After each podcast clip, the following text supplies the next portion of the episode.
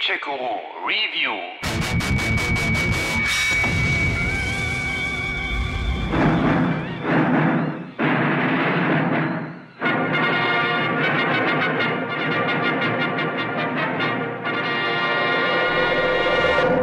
Den ersten Alien-Film hatte ich im Oktober 1979 in einer Spätvorstellung im Cinema in der Düsseldorfer Altstadt gesehen und bin anschließend auf dem nächtlichen Heimweg bei jedem Geräusch hinter mir zusammengezuckt.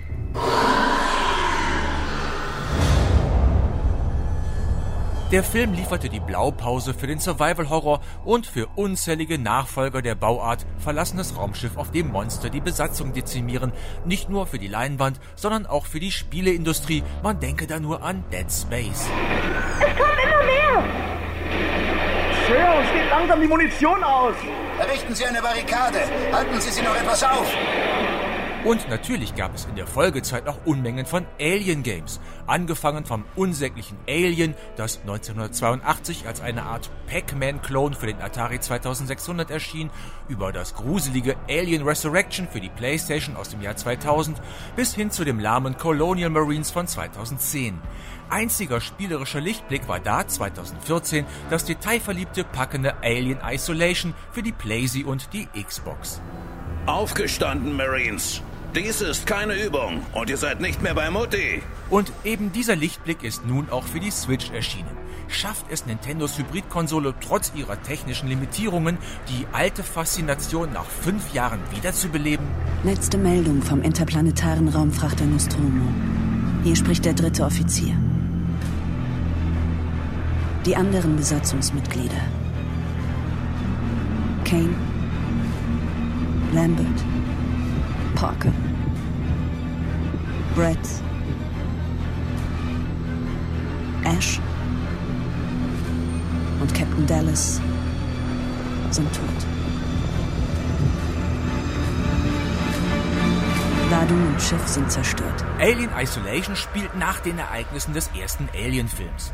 Alan Ripley hatte den Xenomorph, der an Bord der Nostromo die Besatzung ein nach dem anderen ausgeschaltet hatte, ins All geblasen und sich mit einer Rettungskapsel aus dem Staub gemacht. Während in der Filmreihe das Shuttle 57 Jahre später geborgen wird, taucht in Alien Isolation nach 15 Jahren der Flugschreiber der Nostromo auf. Ein Handelsschiff, die Anisidora, hat einen Flugschreiber geborgen, von dem wir annehmen, dass er zur Nostromo gehört. Davon hört auch Allens Tochter Amanda, die die Hoffnung immer noch nicht aufgegeben hat, dass ihre Mutter noch lebt. Und wirklich, Es geht um ihre Mutter. Wir haben sie wahrscheinlich gefunden, Amanda. also nichts wie hin, um den Flugschreiber zu untersuchen. Das Gerät wurde zur Sevastopol-Station gebracht. Es handelt sich um Firmeneigentum und die Firma will, dass es so bald wie möglich abgeholt wird. Zusammen mit zwei Mitarbeitern der Wayland Yutari Corporation macht sich Ripley Jr. auf den Weg zur Sevastopol-Station.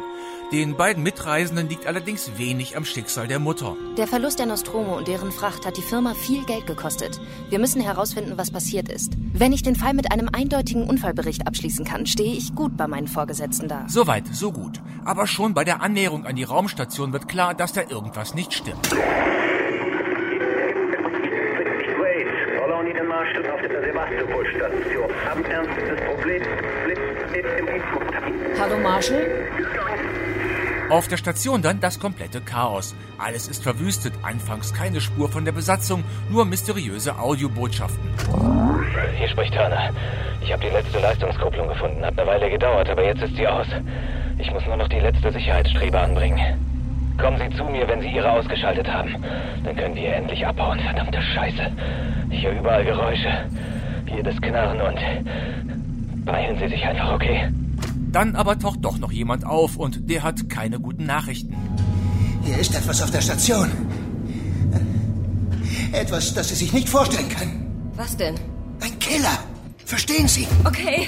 Ja, der Apfel fällt nicht weit vom Stamm. Tochter Amanda trifft das Schicksal ihrer Mutter. Ein geheimnisvolles, mörderisches Wesen treibt sich auf der Sevastopol-Station herum. Heute ist Ihr Glückstag. Nun ist Amanda Ripley alles andere als eine bis an die Zähne bewaffnete Einzelkämpferin. Auch hat sie nicht die Colonial Marines im Schlepptau. Ihr könnt hier also keinen auf Rambo und fette Hose machen und wildballern durch die Station hetzen. Stattdessen ist Schleichen, Beobachten, Lauschen und Verstecken euer Mantra. Zumindest, wenn es um das Alien geht. Wie gesagt, ein Killer ist los. Ein Killer? Was soll das überhaupt heißen? Ich habe ihn nicht gesehen, aber er ist hier. Er holt sich einen nach dem anderen. Was soll das heißen? Ein Psychopath? Eine Person? Nein, was anderes. Ein Monster. Denn wenn euch das erst einmal gegenübersteht, ist das gleichbedeutend mit Game Over. Da hilft dann auch keine Flucht mehr oder gutes Zureden. Jemand muss etwas unternehmen. Das machen sie. Man nennt es Überleben. Völlig wehrlos bzw. einfallslos seid ihr aber nicht. Ihr könnt nämlich aus gefundenen Ressourcen, die recht sparsam verteilt sind, Blend- oder Rauchgranaten, Medikits oder Geräuschemacher basteln, um den Außerirdischen abzulenken sofern ihr im Besitz der dazugehörigen Baupläne seid, denn auch die müssen erst einmal gefunden werden. Sevastopol entspricht nicht so ganz Ihren Erwartungen, wie? Wenn ihr euch dann in letzter Sekunde in einen Spind geflüchtet habt, weil euer Bewegungstracker Alarm geschlagen hat, ihr durch den Schlitz in der Tür dem Monster Auge in Augen gegenübersteht und auf Knopfdruck den Atem anhaltet, während das Alien draußen in nur wenigen Zentimetern Abstand rumrumort, dann macht es sich eure Pulsuhr im roten Bereich bequem. Die Entwickler haben da auch nicht an der Alien-KI gespart. Ein lautes Geräusch und ihr habt den interstellaren Killer an der Backe. So fährt euch dann auch jedes Mal der Schreck in die Glieder, wenn ihr aus Versehen irgendwo vorlatscht oder sich eine Tür laut schließt.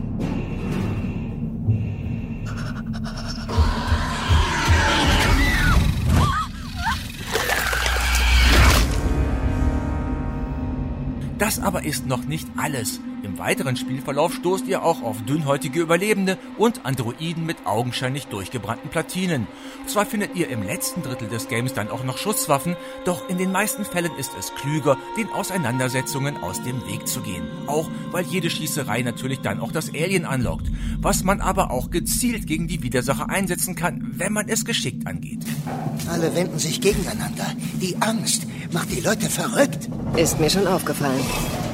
Ihr merkt schon, einfach geht anders. Und tatsächlich werdet ihr sehr oft sterben, auch weil euch das Game keinerlei Hilfen an die Hand gibt, wie ihr denn nun am besten vorgehen solltet und wie das Ganze überhaupt funktioniert.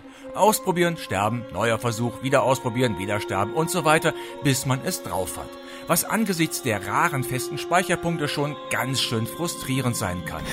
Alles war umsonst. Hinzu kommt, dass ihr, während ihr auf der Flucht vor Alien, Androiden und aggressiven Arbeitern seid, auch noch Aufgaben zu erledigen habt. Hier einen Stromkasten neu verkabeln, dort einen Schalter oder eine Datenzelle finden und das alles immer mit der Angst im Nacken. Das hat schon was. Ein Zugangsgenerator. Sie hat versucht, den Sicherheitsmechanismus für den Fahrstuhl zu umgehen. Der Schaltkreis ist hin, dürfte kein Problem sein. Ich muss nur eine neue Datenzelle finden. Einen etwas seltsamen Vorwurf muss man dem Game allerdings damals wie heute machen. Es ist mit rund 15 bis 20 Stunden Spielzeit einfach schon zu lang. So verliert der Schrecken mit der Zeit seine Wirkung, auch wiederholen sich die Mechanismen und die Abläufe und auch die Story mehr an der ziellos vor sich hin.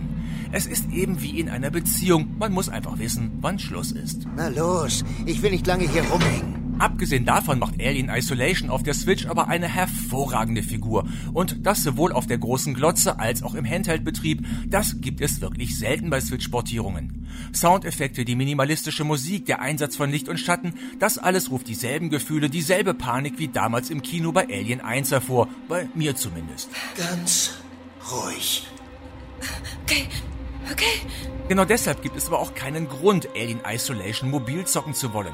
Die ganzen Effekte, die Atmo, die kommen eben auf dem großen Schirm viel besser rüber als auf dem kleinen Handheld, das dem Schrecken doch einiges nimmt. Aber okay, das muss jeder selber wissen. Was? Was zur Hölle war das? Fazit, Alien Isolation ist auch weiterhin A. die beste Umsetzung der Filmvorlage, B. eines der besten Survival Games, das nur leider ein paar Stunden zu lang ist, C. immer noch frustrierend schwer und D. eine der besten Umsetzungen für die Switch.